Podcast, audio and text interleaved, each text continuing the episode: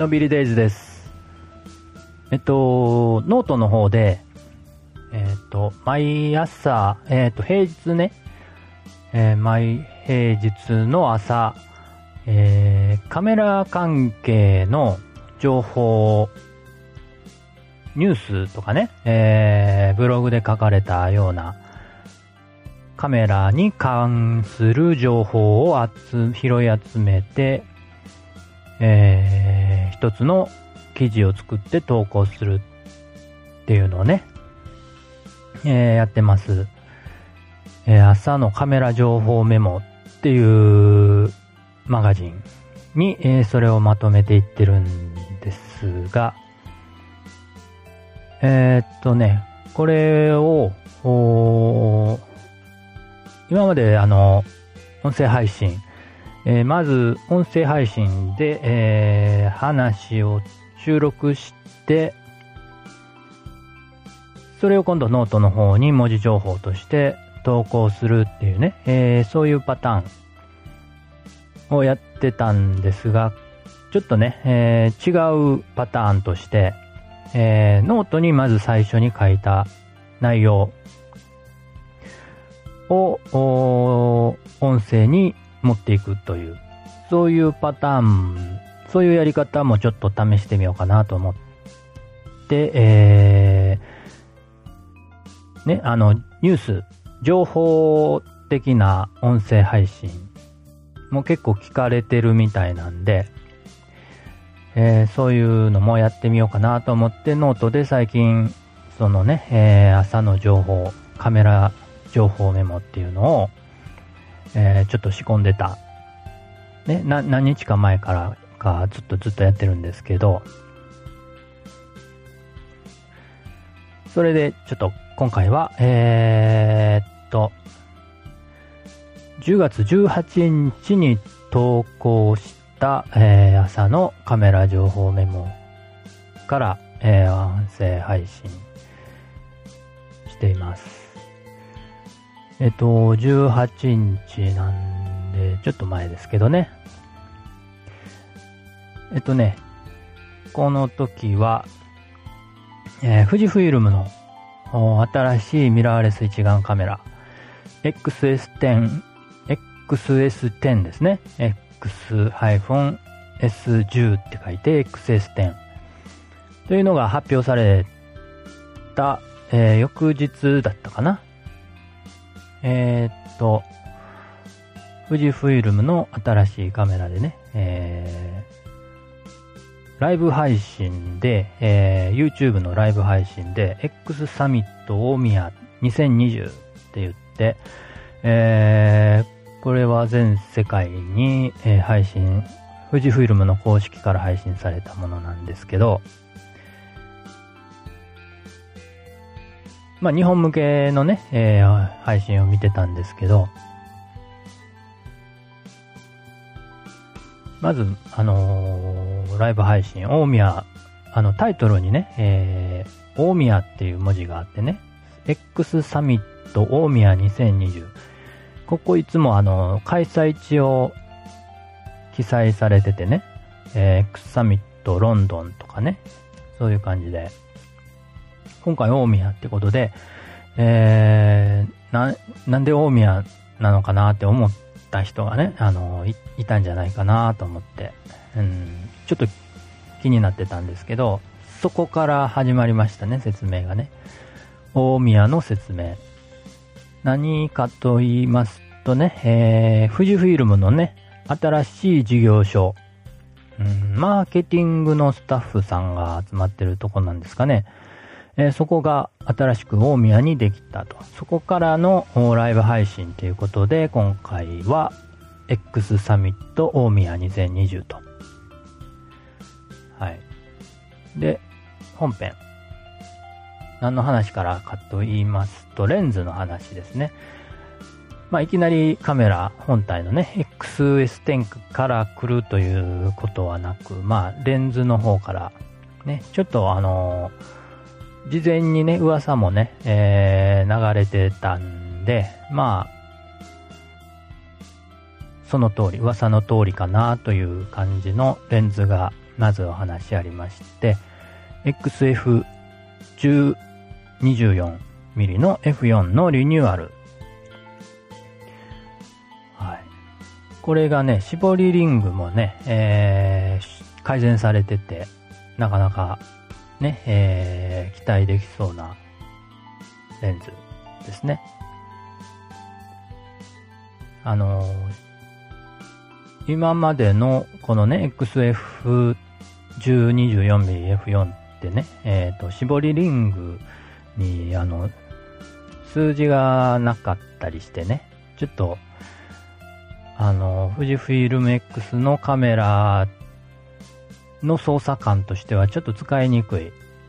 ね。えー、カメラ見て今絞りなんぼかなって、えー、分かってる安心感っていうのがね、富士フイルムの X, X シリーズのね、えー、ミラーレスにはあったんですけど、レンズにね、その表記がなかったんで、ちょっと使いにくかったんですよね。それが今回改善されますということで、まあ、あと他にもね、軽、ちょっと軽くなってるのかな？とか、えー、手ブレ補正も改善、良くなってるみたいですね。はい。これが11月発売だそうで。あと他に今後、レンズ出てくるものとして XF の 7300mm F4 から5.6これはね、私は多分使わない。まあまあ、ほぼ使わないと思いますけど、すごいレンズだなと思いますね。あの、倍率をね、えー、拡大するね、2倍の、2倍にするテレコンバータっていうね、あの、パーツがあるんですけど、それをね、えー、レンズの、レンズとカメラの間につけるとね、えー、35mm 換算で 900mm の焦点距離になるらしいんですよ。これはかなりすごい。あのサイズでね、あのサイズで、えー、900ミリってね、かなりすごいなぁと。どんなもんが撮れるのかなぁと。ちょっと、楽しみに、ね、えー、待ってた人がいるんじゃないかなと思います。で、もう一本が、XF の 18mm の F1.4。これは、えー、これもリニューアルで、今あるものは XF18mm の F2.0 ですね。えー、っと、これが F1.4 になると。うん、これ 18mmF1.4 ね、えー、2から F1.4 になるとかなり、えー、使いやすくね、いろんな場面で使いやすくなるかなと。で、大きさもそう、かなりちっちゃくまとまってるみたいでね。うん。これだとね、あの、日常的なさ写真、えー、日常風景、ね、家の中でも外でもね、えー、使いやすいレンズになるんじゃないかなとまあ F2 でもね、使えるんですけど、ちょっとね、部屋の中とかね、やっぱり、えー、2よりも1.4の方がね、えー、使える場面が増えてくるんじゃないかなと。で広角なんでね、えー、情報量もたくさん入るんで、えー、日常のね、えー、ちょっとしたものを背景も入れながら撮れるんでね、使いやすいカメラになるんじゃないかなと思いますね。もう一本ね、えー、XF2. 点、いや、じゃあ XF27mm のね、リニューアルもあるような噂があったんですけど、こ、それはね、えー、何も話ありませんでした。どうなんですかね。XF27mm ってね、結構使いにくいレンズだなと画角的にはね、そんな使いにくい画角ではないのになぜかこう、う、ううまいこと収まらない、絵絵になりにくい気がするんですよね。うん。まあ、難しいレンズですね。それのリニューアルがあるようなこと噂あったんですけど、それはありませんでした。で、えー、次に出てきたのが、そのね、え、カメラ、新しいカメラ、XS10。はい。まあ、前から、前もね、えー、お話ししてた通り、この形は一眼レフのスタイルの形をしてますね。で、まあちょっとね、レンジファインダースタイルじゃなかったんで、えー、ちょっと残念やったんですけど、あとね、その後にね、あのー、開発秘話、開発秘話ね、の動画、え、富士フイルムさん公式の動画でね、えっ、ー、と、開発秘話の動画をね、ポンポン、ちょいちょい出してるんですよ。えっ、ー、と、X ラボっていうね、その動画後で見たんですけど、まあ、えー、その、なんでこの形に、一眼レフタイプの形になって、えー、その、グリップね、えー、グリップ今回すごい大きくてね、握りやすいっていう噂、ね、まだ触ったことないんでわかんないですけど、えー、レビューしてる人なんか聞くと、そこが握りやすいのがね、すごくいいっていうのがあったんですけど、このね、形状、この X ラボの動画見て、ああ、納得できたかなと。うん。これはこうするべきであるというね。うん。それはそれで、うん。今までのカメラと全く違う形になっちゃうんですけど、もうこれは、この形がいいんだと。うん、こういうカメラを作りたいんだというね、メッセージがすごくあって、えー、よかったなと、うん、思いましたね。うん、結局ね、あの、メーカーさんね、いろいろね、えー、話がね、あちこちからね、多分、こうしてほしい、ああしてほしいっていうのはあるんだと思うんですけど、やっぱりね、メーカー側のね、えー、これを作りたいっていう、こういうカメラが作りたいっていうのを作ってもらうのが多分一番いいんじゃないかなと常々思ってるんでね。今回ね、大きくこうね、えー、変わりましたけどね。これは良かったと思います。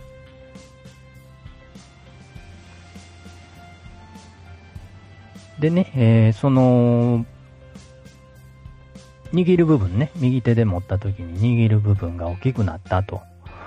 これは持ちやすさにもね、えー、いいことなんですけど、それ以外にも、その、そこにね、縦に電池を置く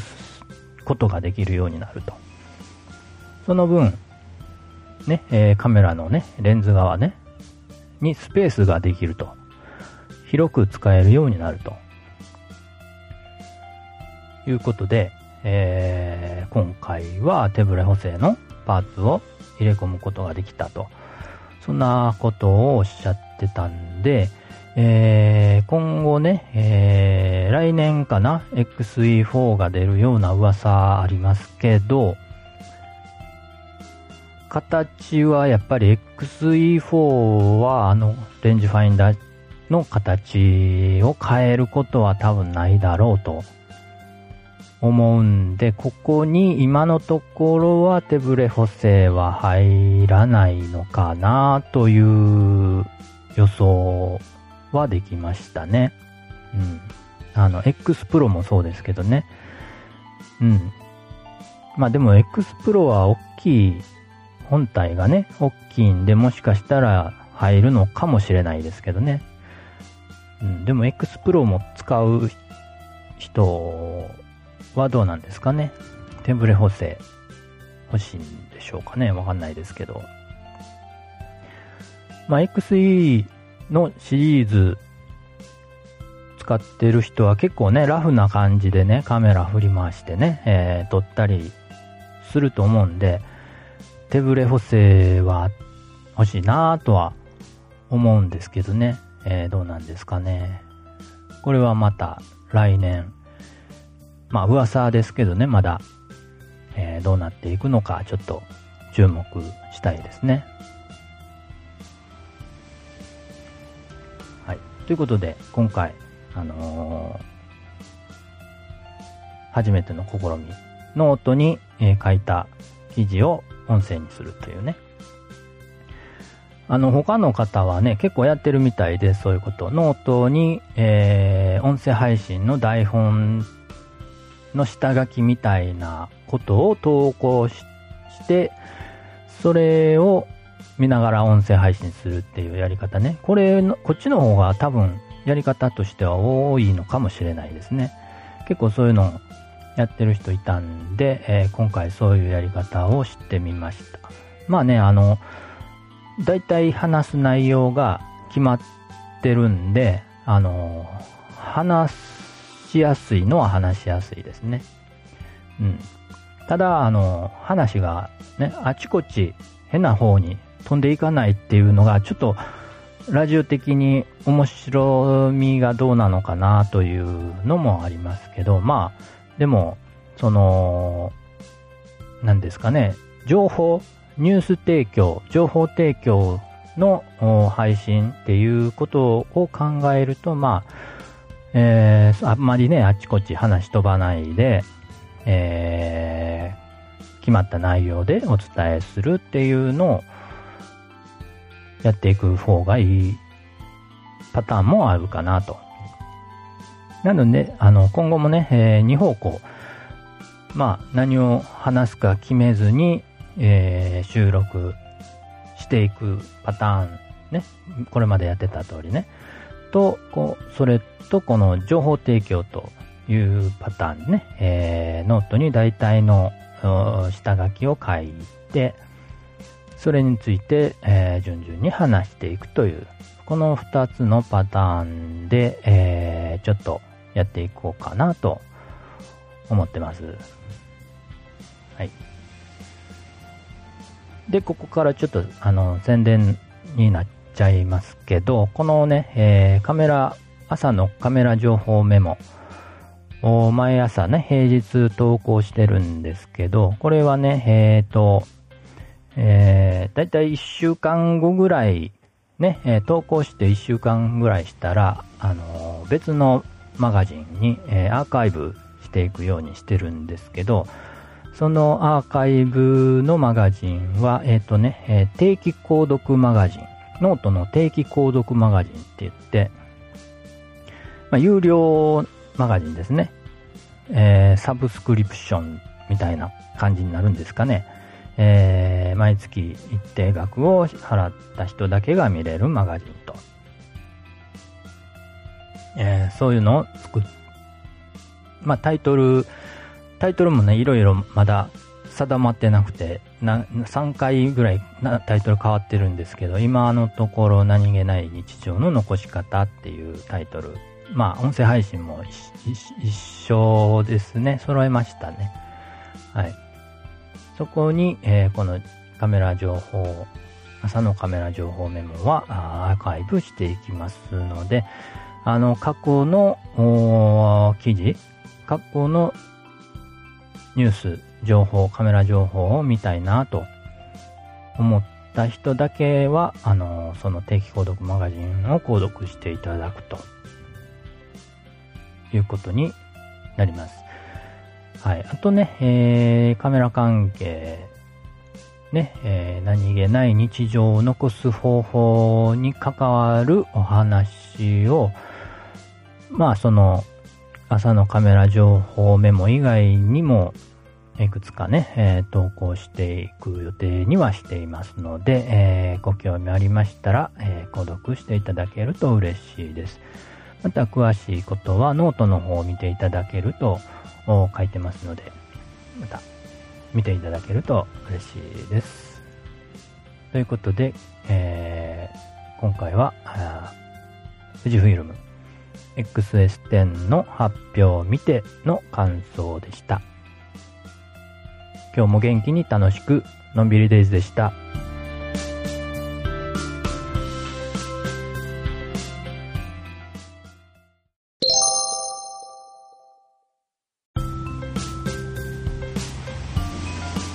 のんびりデイズです。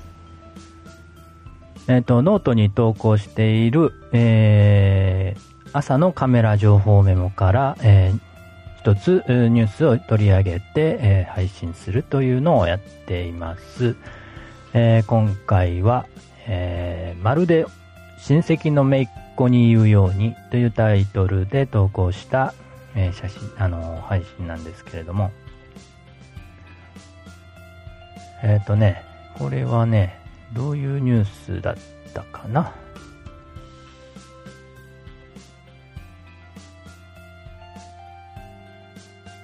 ちょっとね、あのー、今回はニュースからというよりもカメラのね、えー、センサー。えー、まあ前回、あの、前回かな？前々回、富士フイルムから出たね、XS10 の話しましたね。で、カメラはまあだんだんちっちゃくなってきてますよね。で、えー、サイズの進化もあるんですけど、最近出てくるカメラね、えー、いろいろ各メーカーあるんですけど、結構映像向け動画用ね、自撮りとかね、Vlog とか、ね、そういった方向向けのカメラに、えー、ちょっと力を入れてきてるのかなと。まあこれは時代の流れでね、まあ仕方ないかなとは思いますけどね。あのー、やっぱり、えー、一台のカメラでね、何でもできた方がいいっていうね、そういう需要はね、あると思うんでね。まあ、動画はね、結構苦手とされてきた富士フイルムのカメラなんですが、まあ、だんだん、あのー、改善してきてるようでね、今回もだいぶ、えー、XS10 でね、え、映像に、えー、向けて開発した部分もあるみたいでね、まあ、手ブレ補正もその一つだと思いますけどね、えー、液晶モニターがバリアングルになってるというのもそうですね。で、Vlog する人ってね、結構重たいカメラ、大きいカメラはあんまり使わない、使いたがらないんで、まあちっちゃく軽いっていうのは、えー、結構富士フイルムのカメラとしても、あの、有利な点があると思うんですよね。というのは、えー、富士フイルムのカメラはね、えー、センサーが小さい。小さいって言ったら怒られそうですけど、その、最近ね、えー、よく売れてるようなね、えー、ソニーさんのね、カメラ、キャノンさんのカメラね。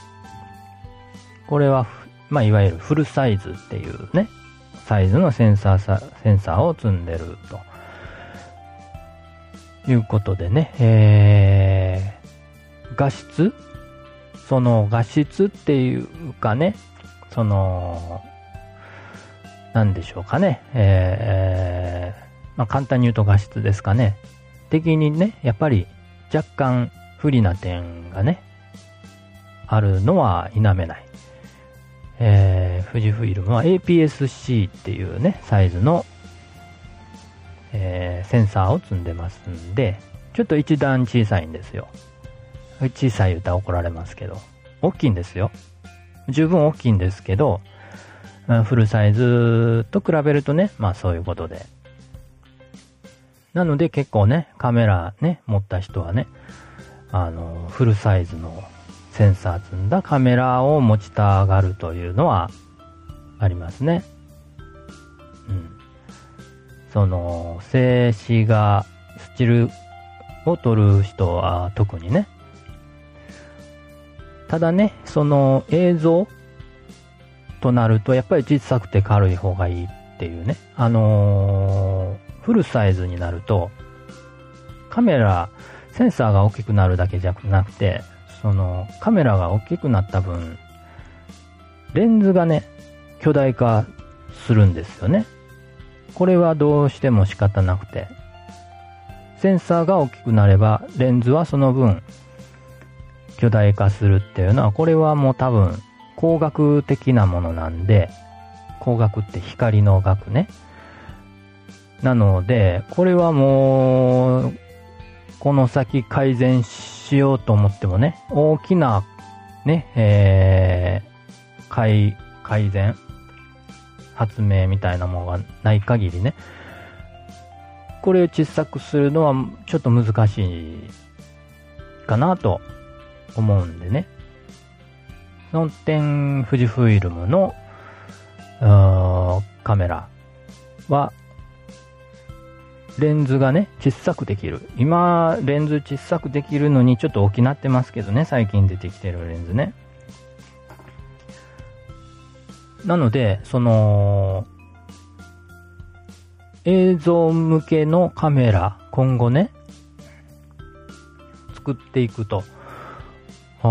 映像向けで、しかも映りのいいものを作っていくというね、えー、方向性をね、富士フイルムがもしやっていったら、これかなり強みになるんじゃないのかなと思ってるんですよね。今は確かにね、映像は、映像に弱いっていうね、イメージありますけど、ここをちょっと強めていってもいいのかもしれないなと。うん。で、まあ他のね、え、メーカーもね、そ、その APS-C の方に映像向けはね、作っていくのだろうと思うんでね、そうなったらまたね、競争になっちゃいますけどね。うん。でもね、その、ソニーだったらね、その映像向けと、フルサイズ。2方向のね、レンズを集めないといけないけど、富士フイルムは、その、静止画向けも動画向けも、同じ APS-C なんで、同じレンズで同じように撮れるというところもあるんで、ちょっとね、えー、有利になる気もするんですけどね。ちょっと私映像はあんまりこれまでね、撮ってなかったし、ちょっとあまり興味もなかったんで、えー、ちょっと知識あんまりないんですけど、今回ね、えー、XS10、S、今 S10 言いましたね。XS10 ですよ。はい。そのカメラね。あのー、ほんまはね、写真、写真機が欲しいんですよ。写真を撮るためのカメラね、が欲しいんですけど、まあ、今回、はっきりとはね、あの、X サミットでもね、はっきりとは映像向けのカメラですとはね、えー、言ってなかったんですけど、あとあとあの、開発担当者さんね、えー、っと、まあ、名前出さないですけど、が、あの、どっかの映像でね、えー、っと、映像、映像のためのみたいなね、そういうのをポロッと言ってはったんで、あ、やっぱりこの XS10 はそっち方向に向けて作ってる部分は結構大きいのかなと。思いました。でね、まあちょっと残念やったんですけど、これちょっと待ってよと。映像向けはやっぱりちっちゃい方がいいなと思ってるような話聞くんで、これもしかして富士フイルムはそっちの方向も、えー、力入れていってもいいんじゃないかなと思い直したわけですね。はい。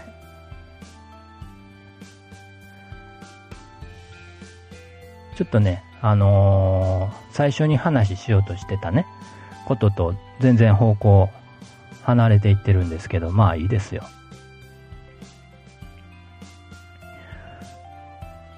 でね、えー、今後ね、えー、来年 XS4 とかね、えー、他のね、XT40 とかね、XT5 とか、まあ、どんどん開発進んでいくんでしょうけど、この XS シリーズっていうのは、そっちの方向にね、えー、ちょっと走っていくのかもしれないなと。そっちってその映像向けね。映像向けを本気でやっていくスタートの S でもあるのかなと。ちょっと、あのー、発表の後数日経って、えー、思いました。はい。ということで、今回は、えー、朝のカメラ情報メモから、えー、ニュース取り上げて、えー、お話ししました。今回ちょっとニュースからのお話とはだいぶそれましたけど、はい、また今後もね、こういう感じでニュースから一つ拾ってお話をしていきたいと思います。今日も元気に楽しく、のんびりデイズでした。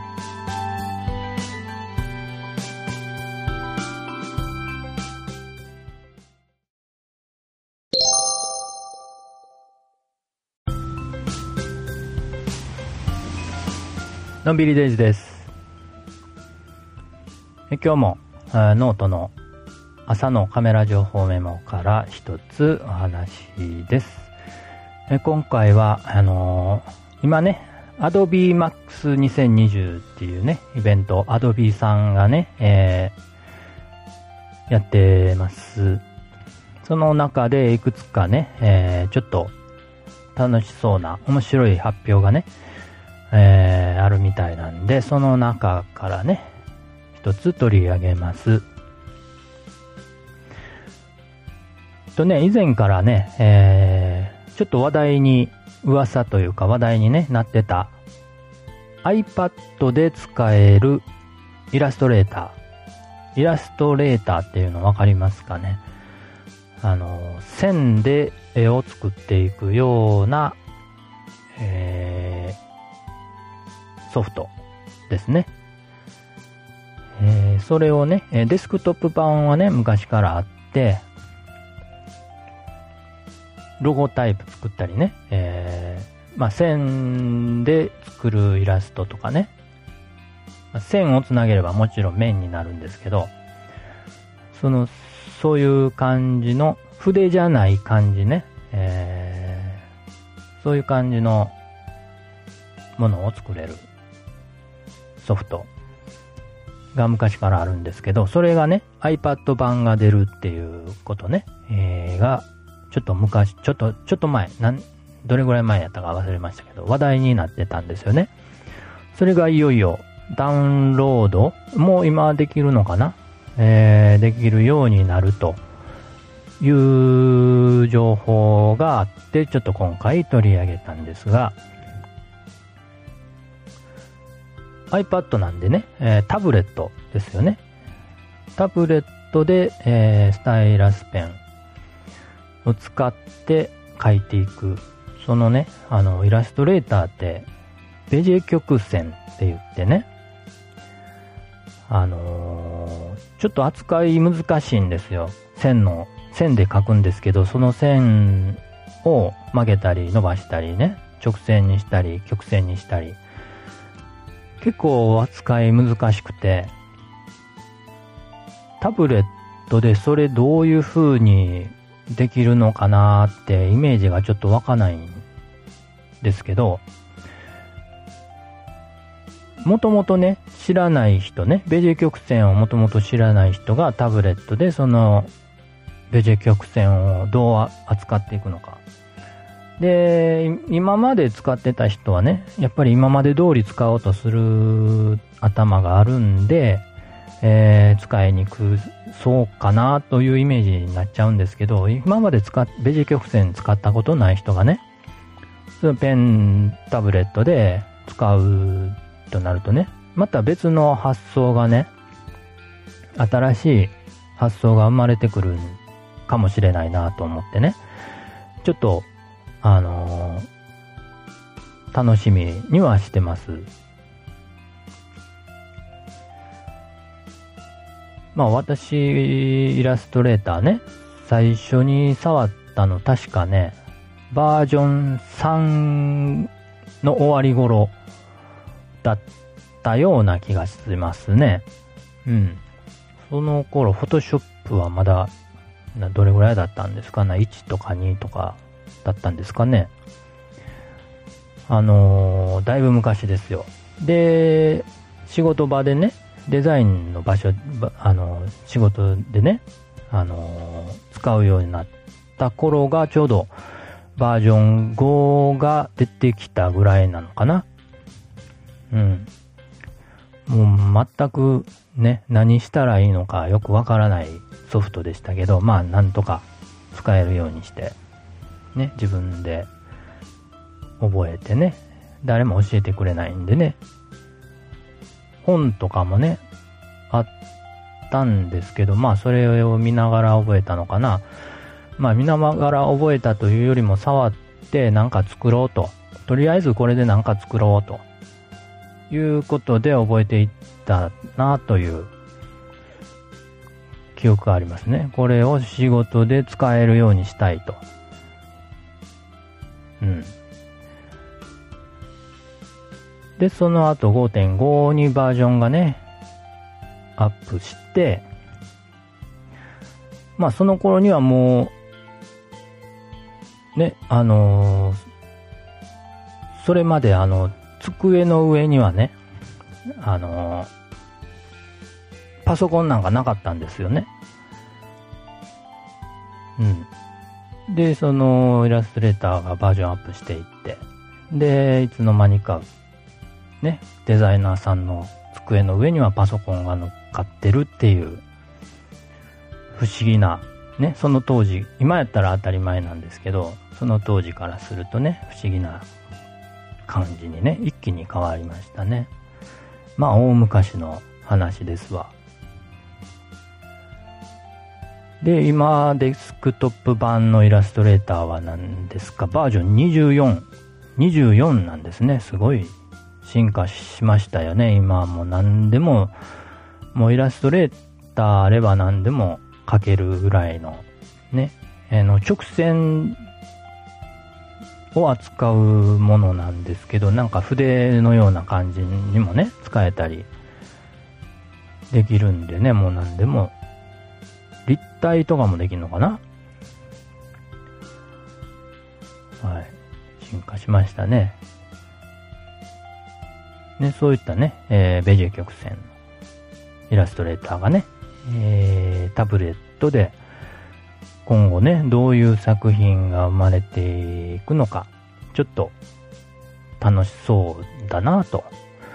うん。で、先日ね、iPad Air とかね、新しいの Apple さんもね、発表して。あ、どうなんですかね、これ、重さ的にね、えー、iPad Air で大丈夫なのか、それともやっぱり Pro、iPad Pro の方がいいのか、その辺がちょっと、うーん、選択がまたね、えー、難しくなってくるかもしれないですね。最初の頃はね、やっぱり、あの、初期、初期版、ね、イラストレーター、タブレット版の初期版ね、は、まあ軽めにね、あんまり機能つけずに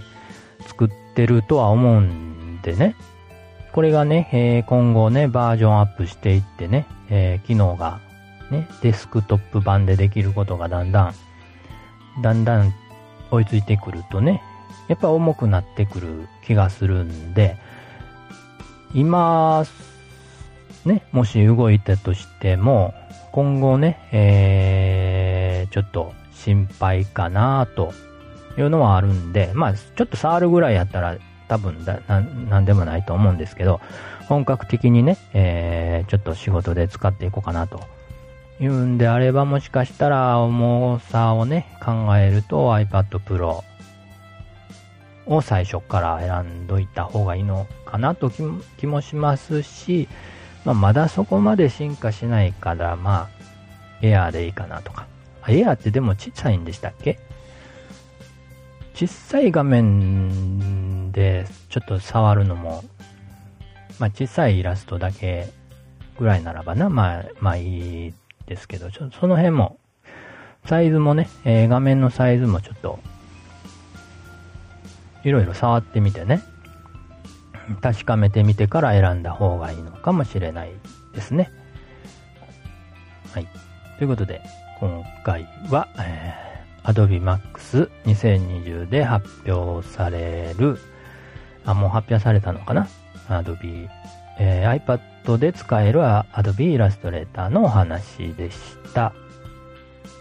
ちょっと今回はカメラの情報ではありませんでしたけど、まあ、写真関係、写真をね、えー、扱う Adobe のソフトということでね、えー、お話しさせていただきました。今日も元気に楽しく、のんびりデイズでした。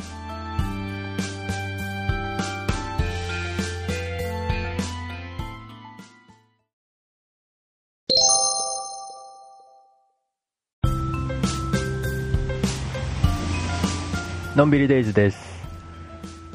と、カメラね、えー、今日はカメラの話、カメラというか、レンズキャップのお話です。と、レンズキャップね、えー、カメラ、一眼カメラとかのね、えー、レンズの、えー、外側にね、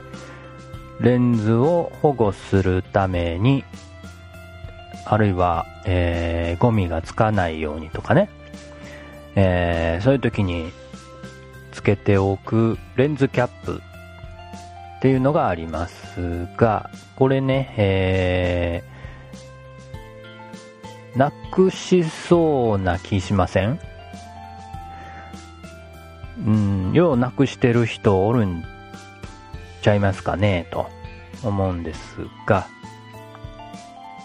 まだね、私はね、えー、その、取りに行ったりね、えー、して、カメラキャップ、カメラのレンズキャップね、なくしたことっていうのはまだないんですけど、どうもね、えー、いつかなくすんじゃないかなという、ね、えー、そういうのがね、常にあるんですよ。毎回毎回ね。ちょっとね、ストレスに、ね、まあ、大したことないとは思うんですが、微妙なことなんですが、これがね、意外と毎回毎回ストレスに感じるっていうことがあるんですよね。うん。写真ね、えー、撮らない人には、何それぐらいのことみたいな感じに思うかもしれないですけど、結構これ、私だけじゃなくて、他の人もね、えー、結構感じてる人、いるんじゃないかなと。で、レンズに、えー、紐つけて、レンズキャップと、えー、つなげて、あの、ぶら下げてるようなね、そういうのもたまに見かけるんですけど、なんかね、えー、邪魔じゃないですか。撮影してる時にね、ブランブランしてね。なので、どうしてますかね、皆さんね。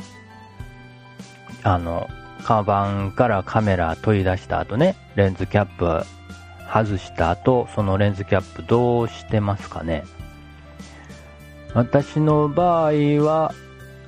カメラのな、あ、カメラをね、えー、入れてるカバン、ね、えー、があるんですけど、その中にちっちゃいカバン、カメラを入れるカバン、ね、えー、入ってるんですけど、まあそこに掘り込んで、ね、えー、写真撮り始めるという、そんな感じにしてるんですけど、たまにね、それが、そのバッグから、クの中のバッグから飛び出してね、レンズキャップが。えー、どこ行ったのかなと。ね、そこの方に、えー、あることがありますね。あとはね、えー、その、カバン持たずにね、えー、カメラだけで歩いてる時とかね、そういうこともあって、そういう場合には、ズボンのポケットにね、そのまま突っ込んでるとかね、えー、そんなこともあるんですけど、これね、ズボンのポケットって結構ね、えー、物を落としやすいと思うんですよね。例えば、えー、そのレンズキャップだけだったらいいんですが、他のものをね、えー、例えば自転車の鍵とか、スマホ、まあスマホはどうですかね、入れる人もいるし、私入れないですけど、まあ、スマホ入れる人とかね、他に財布とかね、いろいろね、入れる人の場合ね、えっ、ー、と、それを取り出すときに一緒にね、えー、そのレンズキャップも、引っかかってね、えー、そのまま出て落としてしまうっていうね、えー、そういう可能性もあるんでね、これはね、ポケットに入れるっていうのはちょっと、まあ、いつかなくすんかなというふうには思ってるんで、これもちょっと、なんとかね、えー、いい方法ないのかなと思ってるんですけどね、皆さんなんかいいアイデアあったら教えてください。でね、その、カバンの中に入れておくにしても、ポケットに入れておくにしても、どっちにしてもね、あの、レンズキャップにホコリがね、つくんですよね。うん。で、ホコリがついたまま、ね、えー、撮影終わってレンズに蓋する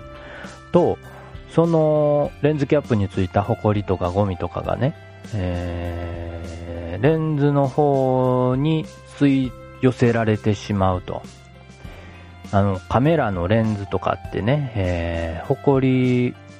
を吸い付けるじゃないですか。もうね、ちょっとしたもんもね、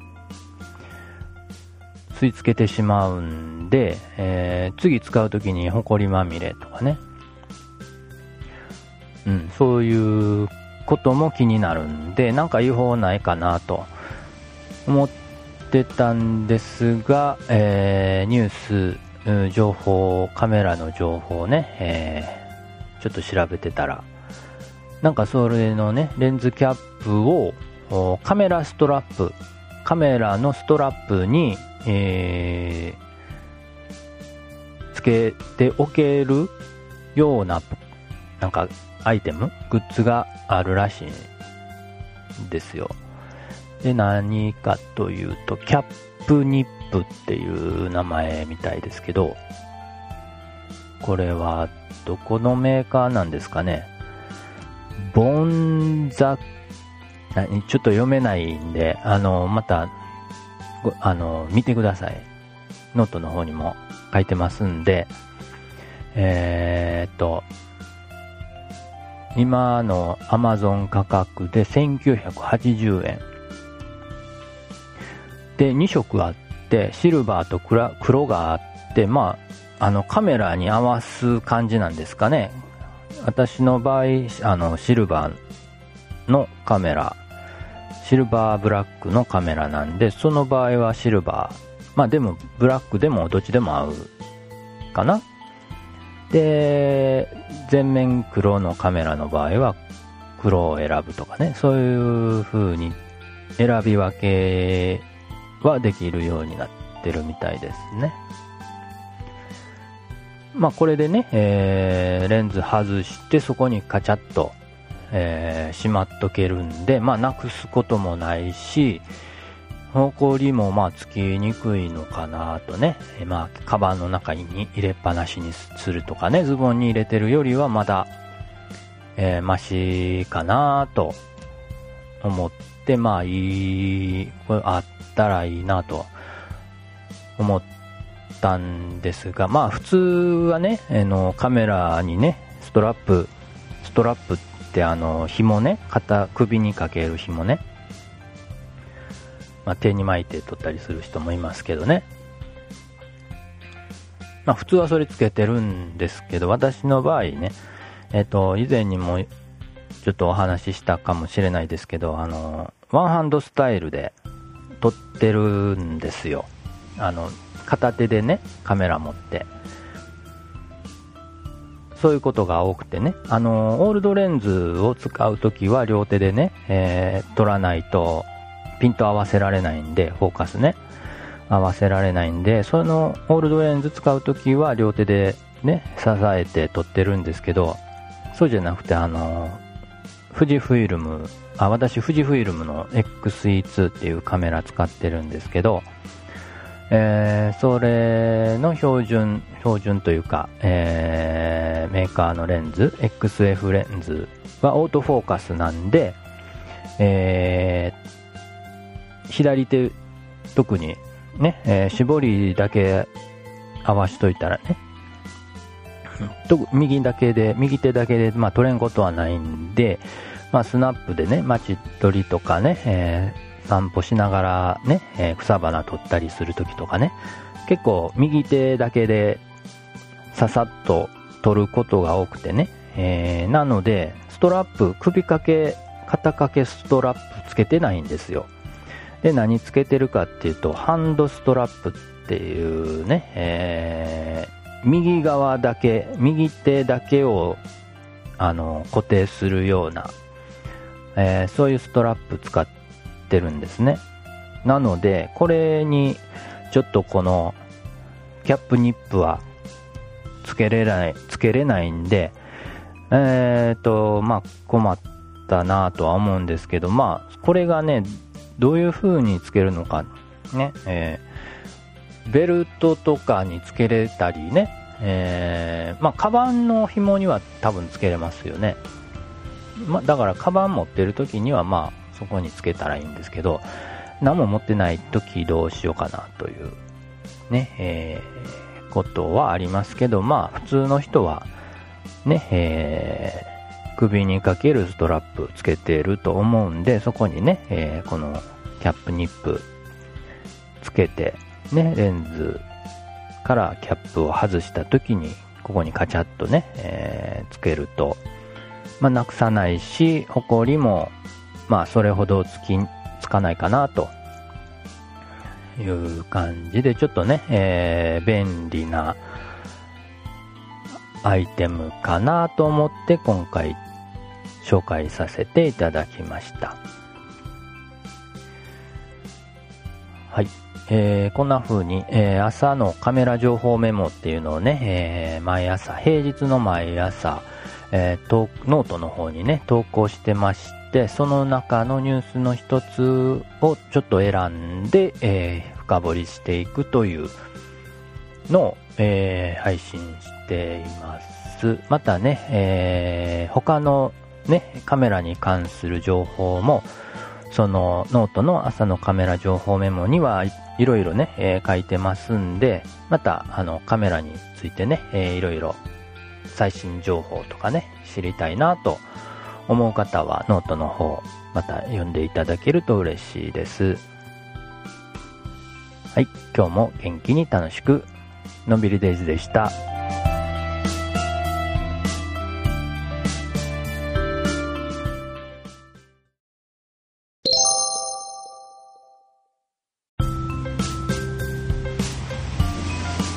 のんびりデイズです。え今日も、今回も、えっ、ー、と、ノートの方に、えー、投稿している朝のカメラ情報メモの中から一つニュースをピックアップして、えー、配信しています。今回は、えー、タイトル、はがき文化が復活するかもしれない Google の新しいサービス。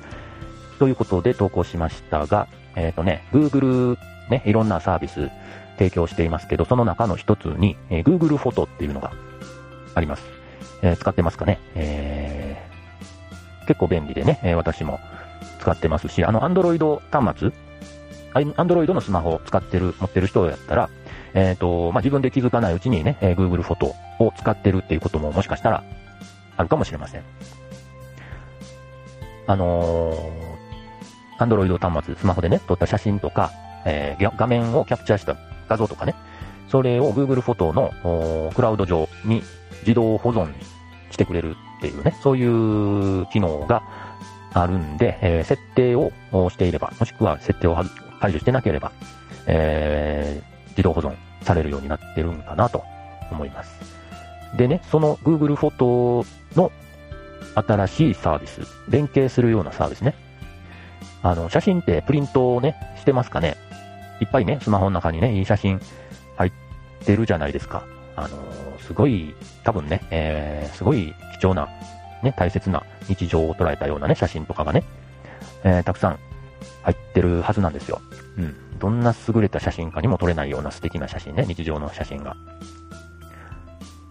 ね、えー、たくさん入ってると思うんですよね。その写真ね、えー、プリントってしてますかねえー、その、例えばスマホなくしちゃったりしたらね、ど、どうな、その写真、えー、なくなっちゃうとね、寂しいじゃないですか。で、プリントしてる人どれぐらいいるのかなと。で、それで、えー、Google フォトが新しいサービスとして、その Google フォトにある写真をプリント、そして郵送してくれるサービスが始まるみたいなんですよ。月、月額ね、えー、6.99ドル。これは日本円で言うと、えっ、ー、と、今ね、えー、今の時点で、えー、約733円。これ多分税別だと思いますけど、月に733円くらいでね、えー、写真をプリント、そして郵送してくる、郵送までしてくれるんですよ、これ。ね、うん、ちょっといいんじゃないですかね。サービスの名前が、えー、プレミアムプリントシリーズっていうサービスでね。うん。あの、Google フォトに保存するまでは、あの、低解像度で保存するんで、その自動保存までは無料なんですよ、基本的にね。で、それに加えてプレミアムプリントシリーズというのを申し込むと月額がかかってくると。それが約733円。ただこれ、あの、今のところアメリカだけのサービスでね、え、日本ではまだ、え、どうなってくるのか、わからないと、うん、いう状態ですね。えー、多分ね、その、10月、今月中にアメリカで始まるらしいんですけど、多分その、最近ね、えー、今年になってコロナ、ありますよね。で、なかなかね、えー、会う機会が、えー、妨げられててね、えー、子供の顔、子供じゃないか、孫の顔を見たりね、えー、親戚のね、甥っ子とか姪っ子とかの顔を見たりね、そういうことがね、なかなかする機会がね、えー、減ってきてて、まあそういう中で需要があるのかなということもあって、サービスに、サービスが始まるのかなと。まあ、そういうね、えー、流れはありそうですよね。あの、簡単にね、会えないんでね。えー、で、えー、そのサービス、毎月10枚。これ自分で写真を選ぶこともできるし、まあ、めんどくさい人は自動選択っていう機能もあるみたいですが、まあでもね、あのー、自分で選んでね、えー、やりたいですよね。なんか写真だけじゃなくてね、キャプチャーした画像とかがね、あの、ポスト、あの、送られてきてもね、ちょっと困ると思うんでね、自分で写真を選んでっていう方がいいですよね。まあできるならね、これ定額しか書いてないんですけど、定額制だけじゃなくって、あの、欲しい時、欲しい写真のある時だけ使えるようなプランもあったらいいのかなと思ったんですが、その解決方法として、あのこの月はスキップしますとかね、キャンセルしますとか、えー、そういうこともできそうなことが公式のサイトには書かれていますので、まあ、うーん、どうですかね。まあ、あればね、えー、必要な時だけ使えるプランもあってほしいですけど、まあ、まあ、どうですかね。月スキップするの忘れたりね。あ、スキップするの忘れたらどうなるんですかね。キャンセル。承認しないと多分、えっ、ー、と、発送にならないと思うんで、忘れてたら多分スキップっていうことになるんでしょうね。うん。だったらまあ、今のその定額制だけでもいいのかもしれないですね。で、これがね、えー、その写真プリントなんですけど、これが便利なことにね、ポストカードのサイズなんですね、多分ね。なので、ポストカードとしても使えると。うん。これいいですよね。ポストカードのサイズになってて、あの、切って貼って、えー、ちょっとしたね、文章を書いて送ることができるっていうね。うん。これはいいかもしれないですね。うん。もしかしたら、その、はがき文化っていうのがね、あの、復活するかもしれないなと。これは日本の郵政関係のね、郵便局の関係もね、えー、ちょっと盛り上げていってもいいんじゃないかなと思ったりするんですけどね。で、これ Google のサービスなんですけど、似たようなことをね、実は富士フイルムさんがね、えー、すでにやってまして、うん。知ってますか？ご存知ですかね？あの、富士フイルムさんはスマホの写真とかね、えー、スマホだけじゃなくてね、プリントした写真とかを取り込んで、クラウド写真、クラウド上に写真を保存してくれるようなサービスをね、えー、もうすでにやってるんですよ。まあ、あまり、富士フイルムさん宣伝あまりね、えー、しないんでね、えー、ご存知ない方が多いかもしれないんですけど、そういうサービスやってて、まあ、も、もともとね、えー、本業というか得意な写真プリントはもちろんやってますんで、それをね、え連携させたサービスとしてね、え同じようなサービスはすでにあるんですけど、まあ、Google フォトがね、これに似たサービスを、その、低価格でね、まあ、簡単にできるっていう気軽な感じ、うん、ちょっとカジュアルな感じに使えるサービスなんで、ちょっとこれ競争し、競合になると、よちょっと富士フイルムさん、えーちょっと弱いかなと思うんでね、ちょっと、Google フォトのこのプレミアムサービス、うん何でしたっけ？プレミアムプリントサービスが、まあ日本に乗り込んでくることを想定してね、ちょっと、価格設定とかね、サービス、もうちょっとカジュアルな感じに、えー、なるように変えていくか、もうちょっとプレミアムな価値をつけるかとかね、えーちょっと考えた方がいいのかなと思いましたけどね。まあでも、その、何がいいってね、やっぱりその写真をね、プリントするっていう、えーことがね、えー日常の中に入ってくる。そしてその写真プリントしたものをね、えーはがきとしてね、ポストカードにして送るっていうね、えーそういう文化がまたね、えー育ち始めるとしたらちょっと嬉しいかなと思って、このニュースを取り上げました。はい。な感じで、えー朝のカメラ情報メモとして、ノートの方に、えー毎朝、平日の毎朝、えー投稿してますんで、また、あの、ノートの方、フォローいただけると嬉しいです。今日も元気に楽しく、のんびりデイズでした。